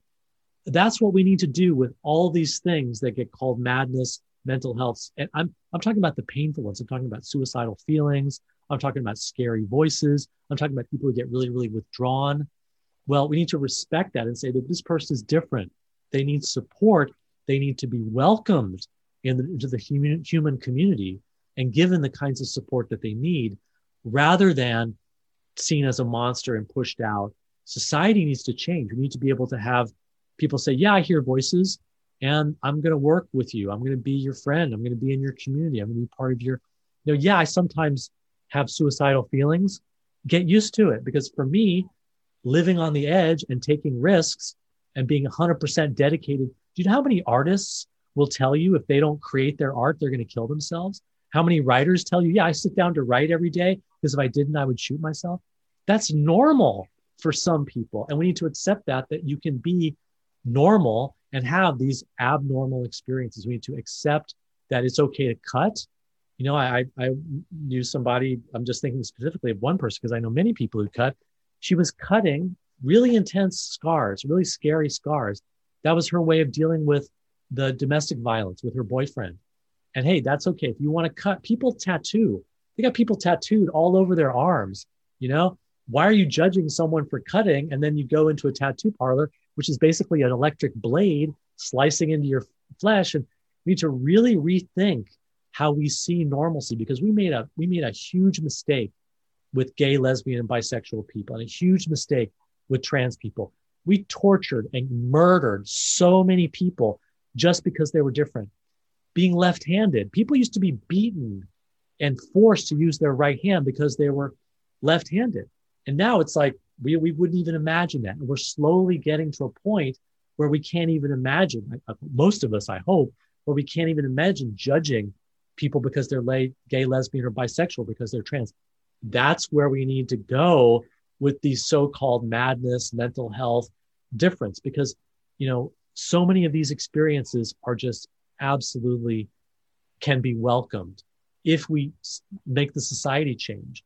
If we understand that creative people, like how many creative people go through a huge push, they write that short story, and then it's like they give birth, and then boom, now they're in a deep depression. He just he just dropped his killer album and now he's suicidally depressed because he's never going to be able to make another album. And he's suicidally depressed and he's suicidally depressed and he stays with it. He goes down, he stops eating or she or whoever it is and they do it suicidally depressed and then one morning my next album. And we know that depression can be part of a creative cycle. We know if we just accept it as normal for some people, and we welcome it, it can be part of that normal. Not everybody goes through that creative cycle. Some people do. But guess what? I cannot, and I've, I've asked people, can you think of any mental health symptom that couldn't also just be normal and accepted and welcomed? as part of human diversity. I haven't I haven't found one. So really what I think we're doing is we're doing exactly what we did to gay and lesbian and bisexual people. We said you're different, we're afraid of you, we don't understand you, so we're going to make you change and we're going to tell you you're sick and if you don't like it, we're going to torture you and kill you. That's basically what we're doing on a mass scale. And we've got the whole psychiatric industry and the whole mental health industry backing it up. But guess what? Science can be wrong. Back in the days when we tortured lesbian and, and queer people, lesbian, gay, and queer people, science said, "Oh yeah, no, this is the right thing to do. They're really sick, and you're you're doing a really good good job, and you're doing a service." Well, every kind of oppression always has science to back it up. Back in the days when women were denied the right to vote. I mean, a lot of people don't even remember this because, I mean, it was before our time, but it was real. I mean, women were not given the right to vote. Oh, sorry, they're too emotional. They menstruate. They get you. How can you have? How can you make rational decisions about your politicians when you have all these emotional? You're you're too busy childcare. You're too busy with child rearing. You're with the children. You need to kind of be with the children. You're not like all these rationalizations for why women were not allowed to vote were backed up by the scientists, the medical doctors, the scientists. They were right there with this bogus BS pseudoscience. That's exactly what's happening with voice hearing right now. That's exactly what's happening with suicidal feelings. It's exactly what's happening with depression. It's exactly what's happening with thought broadcasting. It's exactly what's happening with talking to the ancestors and mediumship, with cutting, with all these different experiences that are considered weird and, and abnormal and oddball and madness and mental illness they're just seen as we got to control them. We got to like, you know, medicate them. We got to, and it's completely wrong. And I really think we need a complete revision of our total understanding of what. So that's why I'm, a, I'm an abolitionist. Let's just abolish mental health. Let's take, we should have learned our lesson around homophobia because the whole society went along. Well, the doctors say, the scientists say, let's just oppress all the lesbian and gay. We should have learned a lesson. That's what we're doing with you right now. You go to a, an emergency room and you say, Yeah, I feel suicidal, I have a voice that's telling me to kill myself, first of all, they're going to not let you leave. Mm-hmm. And second of all, they're going to push you and force you, and sometimes literally tie you down and inject you with a drug that is not fixing the, the biology of voice hearing, but it's just numbing you out. It's just sedating you. It's, or it ha- it's giving you a reaction that makes you worse. And a lot of people who are on those meds, they say, yeah, you know, I, I still hear the voices. I just don't care because I'm so sedated. So this is a, this is a, a, a crime. This is a complete um, wrong direction with science. And the scary thing is that more and more people are buying into it in the United States, and it's it's spreading worldwide in the name of modernizing our mental health system, may, the name of providing good treatments, all out of compassion. Well, guess what? All those people who were locked up in psych hospitals and said, now, you know, these these feelings that you have for another man, ooh, we really need to get those fixed. That was done out of compassion too. That some of the worst kinds of evil in society are done in the name of good. I mean, think about colonialism. Think about the Spanish Inquisition. Think about the Crusades. Think about the um, the massacre and, and genocide against indigenous people. It was all done in the name of spreading the gospel and spreading spreading uh, enlightened civilization. So, you know, yes, harm reduction view, less, yes, respecting people where they're at with their substances. If you want to continue on your meds, man, God bless you. You're creative, you're living your life, do whatever you want to do. I totally respect it. But let's be honest whatever it is that you went through, Jason, you were never crazy. You were just different. That's how I see it. And it's really hard to deal with difference and maybe medicating it was the best thing that you had that 15 year old kid i don't think he needed ritalin i really don't i think he needed something else you were different something was going on but at 15 i bet you were the canary in the coal mine for your family i bet your family was pretty messed up i bet there were problems in your family that were this is just my assumption this is my guess because this is what i see with 15 year olds i bet there was something in your family and instead of saying, hey, let's get around the kitchen table and start talking, they're like, oh, well, let's fix Jason with some pills. Yeah. Yeah. That's, that's pretty much it. Um, I mean, I mean, well, there's so much we could talk about uh, uh, from peer support to the mad movement to everything. I, I want I, there's two things I, I mean first of all we, we need to close off. We've been talking forever. I could talk to you forever. You're like the guru uh, that, that that I that I need in my life. But honestly two things. I want to say all right this I'm just gonna go out and say it. The movie Beautiful Mind okay? The way that they portrayed voices and stuff in that movie was bullshit and it was sensation sensationalized and I hated it yeah, yeah, I hated that movie too. Uh, they lied about medication. You know that John Nash, the mathematician John Nash, who was in Beautiful Mind, played by Russell Crowe, he was actually recovered because he wasn't on meds. And then they rewrote that's in his biography. If they rewrote the story to make it into an antipsychotic advertisement, that is criminal level propaganda.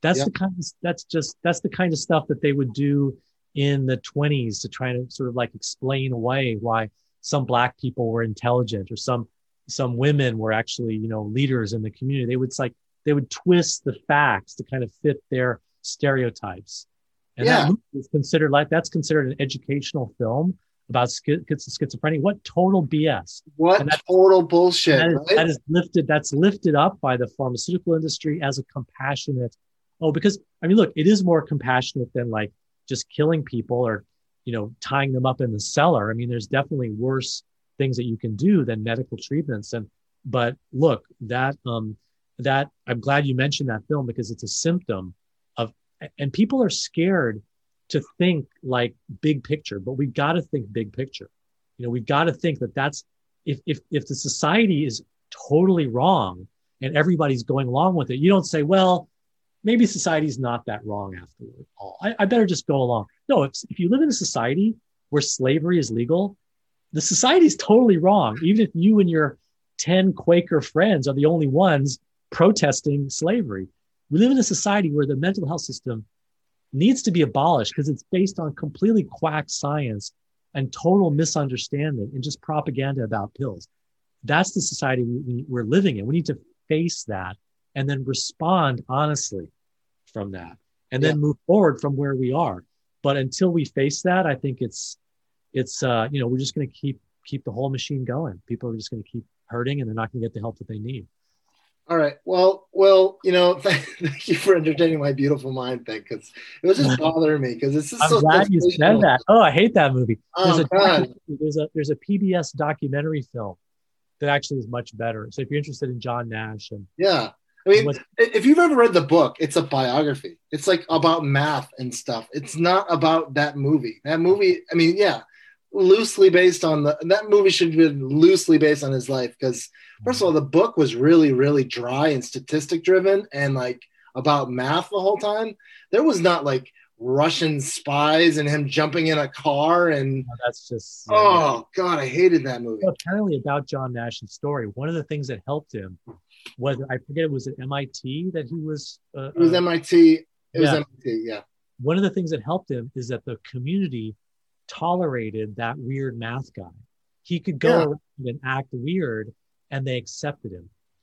That's the message from the John Nash story: is that it wasn't the meds; it was having the community where you can be weird, and then you can just you know be in your room for six days without eating or sleeping, and then come out the other side with the whole transformation in the paradigm of how we think about math here. You know, I mean, that's that's what we need to be learning is tolerance for yeah.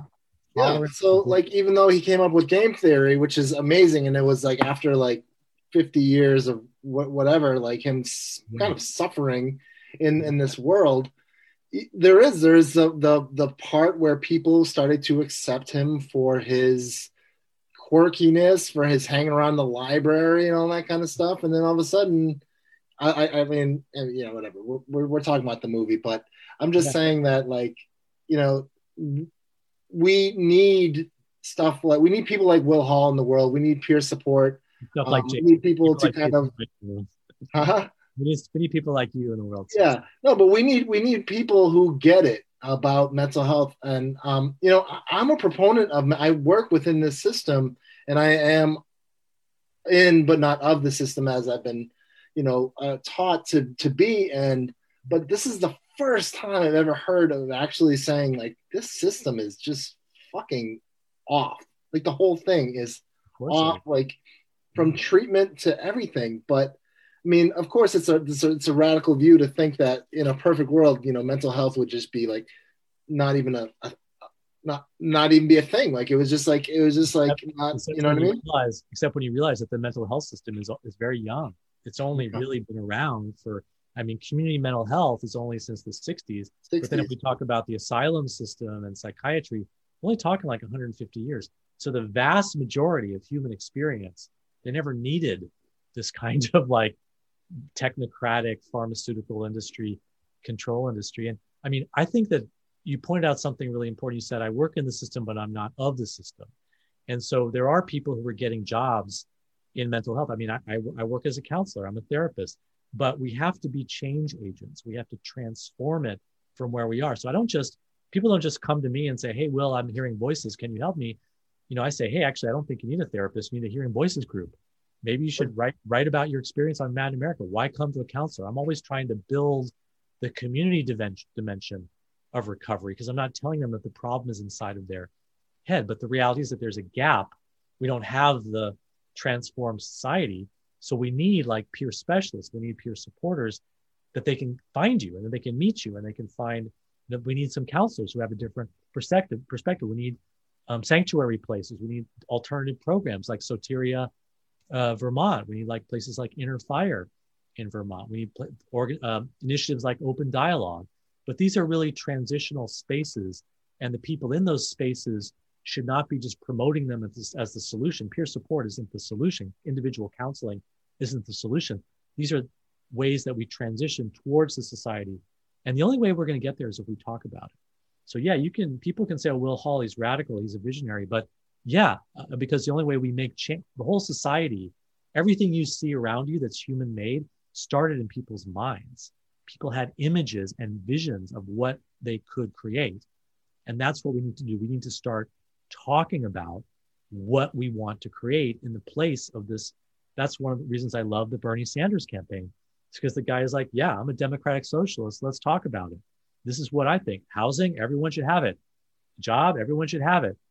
No poverty. Sorry, you know, everyone should have health care. It's called the Universal Declaration of Human Rights. People should read it. That's the society that we should that's the conversation that we need to have. And we need to include mental health as part of that conversation. What kind of society do we want to live in? Ecological sustainability, we can do it. We can we can reinvent it. We just had a massive pandemic shutdown that dramatically slowed the economy. If we can do it for the pandemic, we can do it for climate change. We can do it to reorganize our society around mutual aid and away from capitalism. We can do it, but it takes talking about it. It takes envisioning it. It takes pushing it. It takes meeting about it. It takes getting serious about what kind of society we want to live in rather than, oh, I don't really know. And uh, I'm just kind of depressed. I just want to avoid it. And uh, it's just what's on Netflix. And I do that too. I do that Queen's too. Gambit. It's awesome. Queen's Gambit is very good, Will. Oh, there you there you go. There you go. Yeah. But we got to uh, start we got to start coming out with our vision of what society what kind of society we want to live in. Well, uh, you know, I, I I am so so thankful that you came on the show. It's been such a wonderful couple out. I feel like we've been talking for like two hours now, and it's been a really just a great conversation. Um, you are a, a great guy. Um, uh, listeners, you have to get get you have to learn to know Will Hall. Uh, there's a couple things you you check out Madness Radio, check out Mad in America. We didn't even touch the topics of everything that I wanted to talk to to mm-hmm. Will about. We could talk so much more about his articles in Mad in America. We talk about he's been doing Madness Radio for like 12 years, 12 years, 12 oh, years, yeah, yeah, 12 years.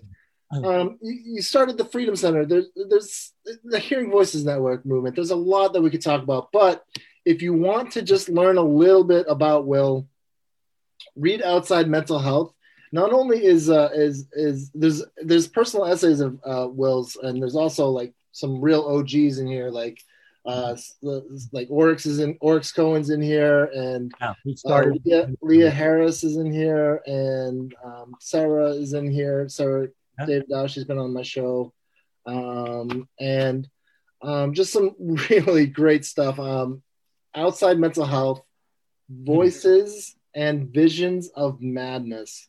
Um, download it for free. download it for free if you don't want to buy. You can download this for free. Okay. Okay, so you can download. All right, so this is this. my first page got ripped off, but this is the harm reduction guide right here. Um, and you can also get outside mental health for free, both on willhall.net. Check out um, Mad in America for more of uh, Will's uh, articles. Um, we didn't even talk about the, the, the the article that you wrote in June about defund the police, which was amazing. Um, and and I will just I'll just say one thing. Um, if you are a mental health expert um, and you have calm, if you're having a mental emergency on your um, if you have mental if you say if you have a mental emergency call 911 on your voicemail. Just consider changing that. Um, that doesn't really help anyone. And if you want to really learn more about that read will hall's article in was in june on, on mad america oh yeah yeah yeah yeah get, get the police out of mental health police should not be in mental health and this is starting to change around yeah. the country now the question of who should be in mental health is another question but clearly the police have nothing to do with responding to mental health calls to 911.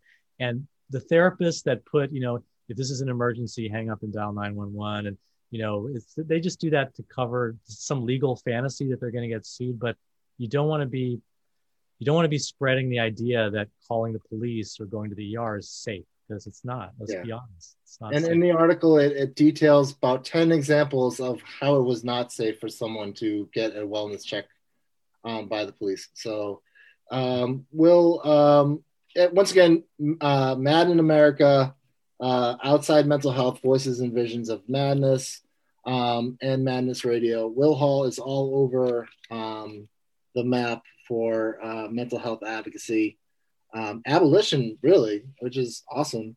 And um, I'm just gonna, uh, you know, my if I could, I would shake your hand if I could. There we go. I'm shaking your hand. your hand. too, man. Yeah. Zoom, Zoom shake. Yeah. Um, I'm just, gonna close off with uh, what were you gonna say, Will? I just want to give a shout out to Oddball Magazine, you know, and uh, make some donations, y'all. There's they've got the Arts Foundation and really worthy cause. And Jason, you are you're modest, but you are blazing the way and you're showing the path. And you're the you're the voice that lets other vote encourages other voices to come forward and lets other voices make it a little bit easier to come forward. So thank you for your work, Jason, wow. and all that you do, brother. Thanks, Will. Man, that means a lot. Um, I'm going to close off uh, today with, uh, you know, uh, just a lot of gratitude for Will Hall, but I'm going to read this poem. Uh, it's called Jagged Thought 122. Heroes are born in the fire, and um, I wrote I wrote this about uh, May 3rd, 2016. Uh, so that was during the dumpster presidency. So that was May 3rd, 2016. But it's more about um, it's more about just what you would say madness in general. So uh, Jagged Thought 122, Heroes are born in the fire. Hmm. Every tempered word is heard flocks of free birds and four letter words full of expletives and sedatives, medications and libations, mounting frustrations. Place your bottles on the mantle, see how much you can handle. Take a psych ward stay, regress back to your last one. Take your shoelaces away and out by nine like the last one.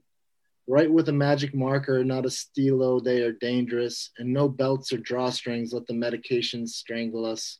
And when they take a writer's pen and you have to write with magic marker, you got to go slower, got to write smarter. So you slow your flow so the ink doesn't bleed and smudge. And you write each word slower one by one. I don't need love to push the tourniquet, the medication to silence the mental Tourette's, the sedation of a Ramones song with broken legs. I don't want to live in a pet cemetery. I don't want to live my life again, like Joey said. Caffeine in my bloodstream, my regret is strong like my heartbeat, irregular. Up the Geodon, the risks outweigh the benefits. Using first generation meds, no cell phones, no cords, milks and juice in the fridge under lock and key. And this is supposed to work for me. I am an independent schizoaffective. I am no derelict. I am the president. I am the karma in the sutures, 13 stitches in my head like no effects. Brain damage or just another piece of the pie chart. Working at the rhythm's the only job I got. The memory of loss goes a long way back, and I sit and await the cold compass. The math of one med plus two meds got me fed up. Living with the trees, the forest lit up. Heroes are born in the fire, awake and breathe like the gla- grass around the centipede. Up goes your levels, down goes the depression. Balance in the force, Jedi's ask questions. Mm-hmm. Still have wrong answers. Hans flies with an eight foot dog, and Leia, well, I respect Leia. She stands with us, not the doctors, not the process, the manics I trust. Heroes are born in the fire, heroes walk among us. That was Jagged Thought 122. Heroes are born in the fire, and that's why I wrote it. I wrote it because of uh, of Carrie Fisher. That's why. Yeah, yeah, yeah, yeah, She was she was a super advocate back. You know, before this was even before she passed. I, I don't know if she had passed around this time, but I man, did I look up to her. Um, her story was awesome. So wow. that's what that one's about. That one, the Princess Leia. There, in case listeners you don't know, that's Princess Leia's Carrie Fisher. uh, uh, well, thank you for being on the show, man. Um, a thousand thank yous, really. I appreciate it. Thank you, thank you, Jason. Thank you so much. Hell of a guy, really. Like, oh my god, I, I I could still talk to you. You're great.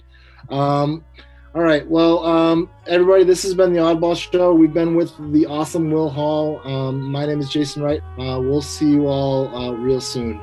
Uh, be good to everybody. Bye.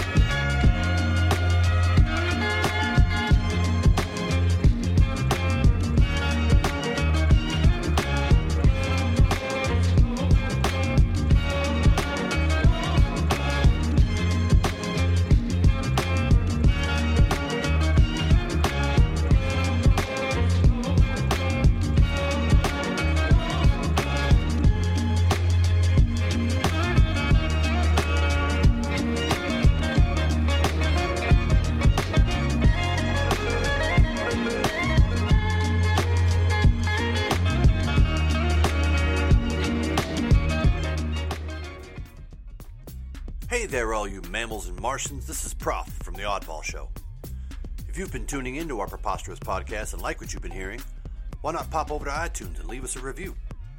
iTunes not your thing? Well, then come on over and follow us on Spotify, Stitcher, Google Play Music, and Buzzsprout. Learn more about who we are at oddballmagazine.com and jplineproductions.com. Link up with us on Twitter, Facebook, and Instagram. Send us a tasteful yet inspiring postcard, or just give us a holler in your nearest CB radio, good buddy. On behalf of Jason Wright and myself, thanks for listening to The Oddball Show, stay tuned.